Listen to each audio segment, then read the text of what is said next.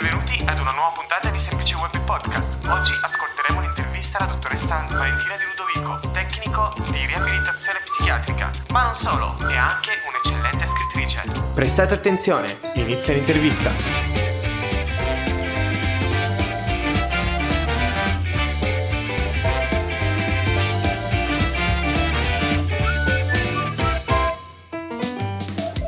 Ciao Valentina, finalmente ci siamo.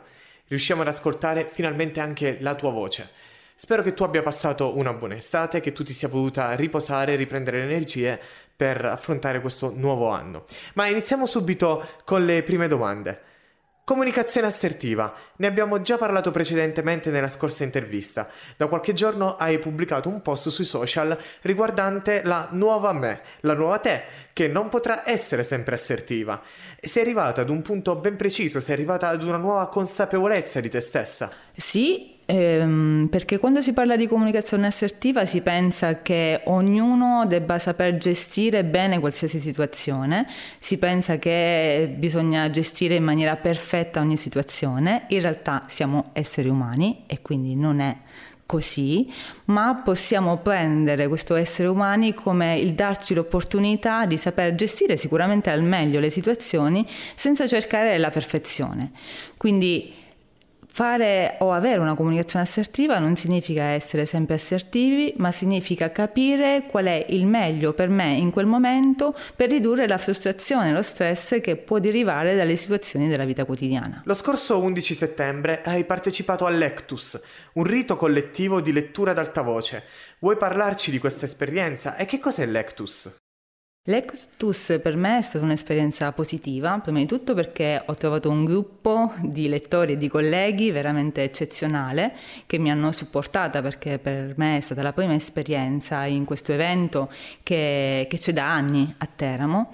E Lectus è dare voce a delle tematiche specifiche, quindi c'è stata la tematica sulla filosofia, c'è stata la tematica appunto sulla salute mentale, c'è stata la tematica su Sepulveda, quindi sulle letture specifiche per Sepulveda, e quindi dare voce a quanto sia importante la lettura e anche dare voce a che cos'è la salute mentale e andare un po' a ridurre quello stigma data dalla nostra cultura rispetto al malato mentale o al matto. Penso che sia stata un'occasione importante per far passare soprattutto alla popolazione che parlare di salute mentale significa non parlare solo di malattia, ma parlare soprattutto di benessere mentale e fisico. Sì, perché infatti questo è uno dei tanti problemi che molte persone si fanno, perché giustamente dicono: ma per quale motivo io dovrei andare ad intraprendere una terapia psicologica, psichiatrica? Perché si ha sempre la sensazione che se io dovessi andare da un professionista a parlare dei fatti miei, a parlare di quello che mi succede nella vita, possa essere scambiato magari per pazzo. Come abbiamo detto, a volte andare a chiedere aiuto ci crea dei problemi, ecco, lo si fa sempre con qualche riserva. Sì, come dicevamo, il percorso, che vuoi che sia un percorso psicologico, vuoi che sia un percorso riabilitativo, deve essere incentrato sul benessere, un benessere che io devo provare con me stesso e con gli altri.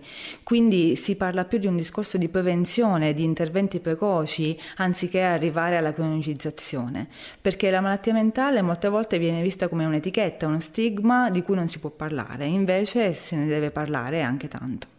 Il Covid-19 ha messo a dura prova un po' tutti, soprattutto le coppie che hanno dovuto affrontare l'altro 24 ore su 24.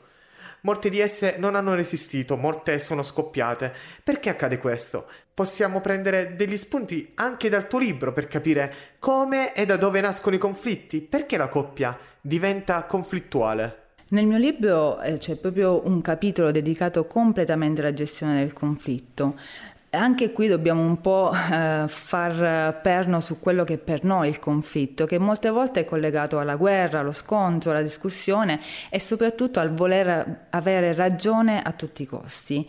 E questo è quello che fa diventare il conflitto disfunzionale, perché di per sé il conflitto è una discussione che può portare a nuove opportunità, a nuove risoluzioni di problemi.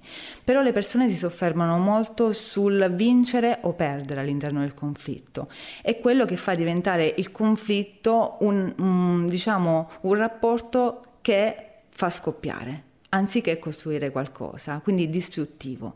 Se nel conflitto entriamo con un atteggiamento simmetrico rispetto all'altro, senza svalutare l'altro, ma soffermandoci sul problema, allora il conflitto diventa positivo, diventa utile, diventa funzionale, perché si sofferma sul problema.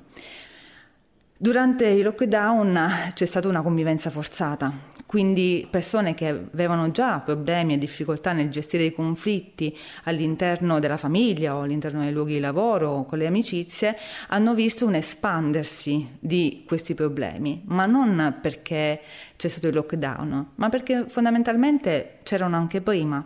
Ma l'accelerazione, i nostri ritmi, i vari impegni non ci hanno focalizzato su quelli che realmente erano i problemi familiari, lavorativi o amicali, e quindi il lockdown è come se ci avesse messo davanti a delle difficoltà che comunque andavano fronteggiate. Ecco, abbiamo parlato di discussione. Quando si parla di discussione c'è sempre un dialogo, no? Vuoi o non vuoi un dialogo più o meno con toni accesi o giù di lì. Però quando al dialogo si contrappone il silenzio, si può parlare comunque di una sorta di conflitto. Anche lì dipende molto dalla situazione, dipende molto dall'interpretazione della situazione, perché, come dicevo prima, il conflitto non è disfunzionale di per sé. È molto come io percepisco la relazione con l'altro e la relazione con me stesso.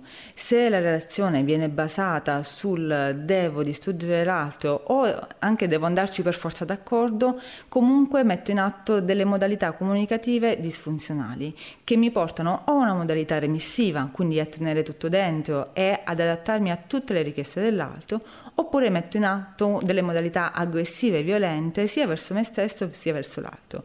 Quindi in quel caso il silenzio può essere un non dico nulla perché ho paura di essere attaccato, oppure il silenzio potrebbe essere un silenzio aggressivo, ovvero non dico nulla perché non meriti che io dica qualcosa.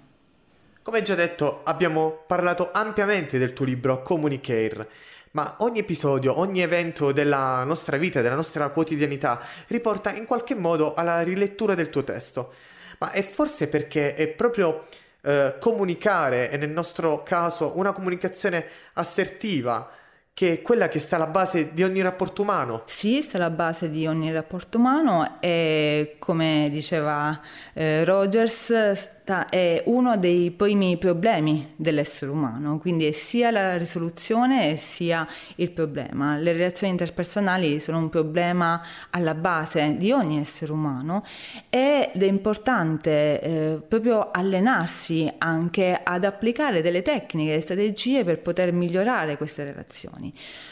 Anche qui il lockdown ha fatto la sua parte, abbiamo messo le mascherine, abbiamo dato più importanza agli occhi e abbiamo anche dato più importanza all'ascolto, perché i ritmi di prima, che erano frenetici, hanno tolto anche molto all'ascolto delle persone. Prima si gesticolava tanto, ma in realtà non si diceva niente, prima si parlava tanto, ma in realtà non c'era un vero ascolto attivo. Adesso la mascherina, quindi il non vedere metà del nostro volto, ci ha portato ad ascoltare di più, perché ovviamente attraverso la mascherina si riesce a comunicare di meno e a capire, intuire di più le emozioni o le percezioni attraverso gli occhi. Valentina, abbiamo letto CommuniCare, abbiamo parlato di CommuniCare, ma questo è un libro a sé o stai pensando già ad un seguito o ad altre sfumature del comportamento umano che meritano di essere approfondite in un libro? L'idea è quella sicuramente di approfondire quello che è stato uno stato iniziale nel libro CommuniCare.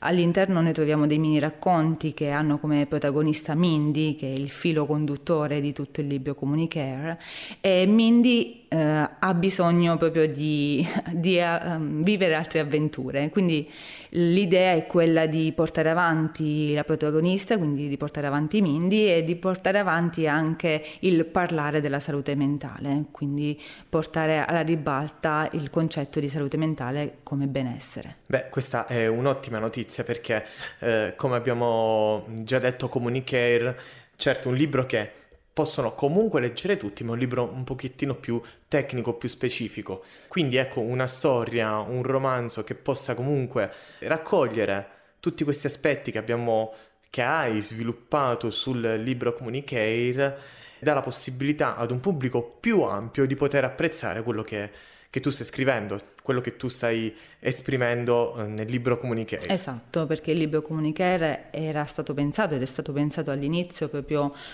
come strumento per gli operatori della salute mentale. Inserendo i miei racconti è un libro versatile, quindi che si presta anche a una popolazione più ampia. Adesso l'idea è fare proprio un settore specifico, quindi seguire una linea specifica che si apra anche a tutta la popolazione, che non sia solo una popolazione tecnica e solo dei professionisti. Bene, siamo arrivati alla fine di questa nostra breve chiacchierata. Ricordiamo che chiunque volesse leggere per intero la tua intervista può andare a cliccare direttamente sul link che lasceremo per iscritto nella descrizione di questo episodio e leggere direttamente sul sito web l'intera intervista che abbiamo realizzato qualche tempo fa. Ma vogliamo concludere chiedendoti due motivi buoni per leggere il tuo libro. I due motivi: uno è un po' vedere come si possono integrare le diverse formazioni. Ripeto, un libro tecnico, quindi all'interno c'è l'arte terapia, la danza terapia, la meditazione, la comunicazione, quindi come queste varie discipline possono integrarsi. Quindi il motivo è specificatamente tecnico per gli addetti al settore. Un altro motivo è per chi è curioso, quindi fondamentalmente per chi è curioso della comunicazione, per chi vuole approfondire questo aspetto e per capire anche come quei piccoli consigli che sono descritti all'interno del libro possono essere poi applicati nella vita quotidiana. Il libro è acquistabile nel sito della casa editrice Alpes e anche su Amazon, quindi cliccando CommuniCare, il corpo e la cura oltre le parole, può essere preso e acquistato su i link e le case editoriali. Grazie Valentina per essere stata ospite di Semplice Web.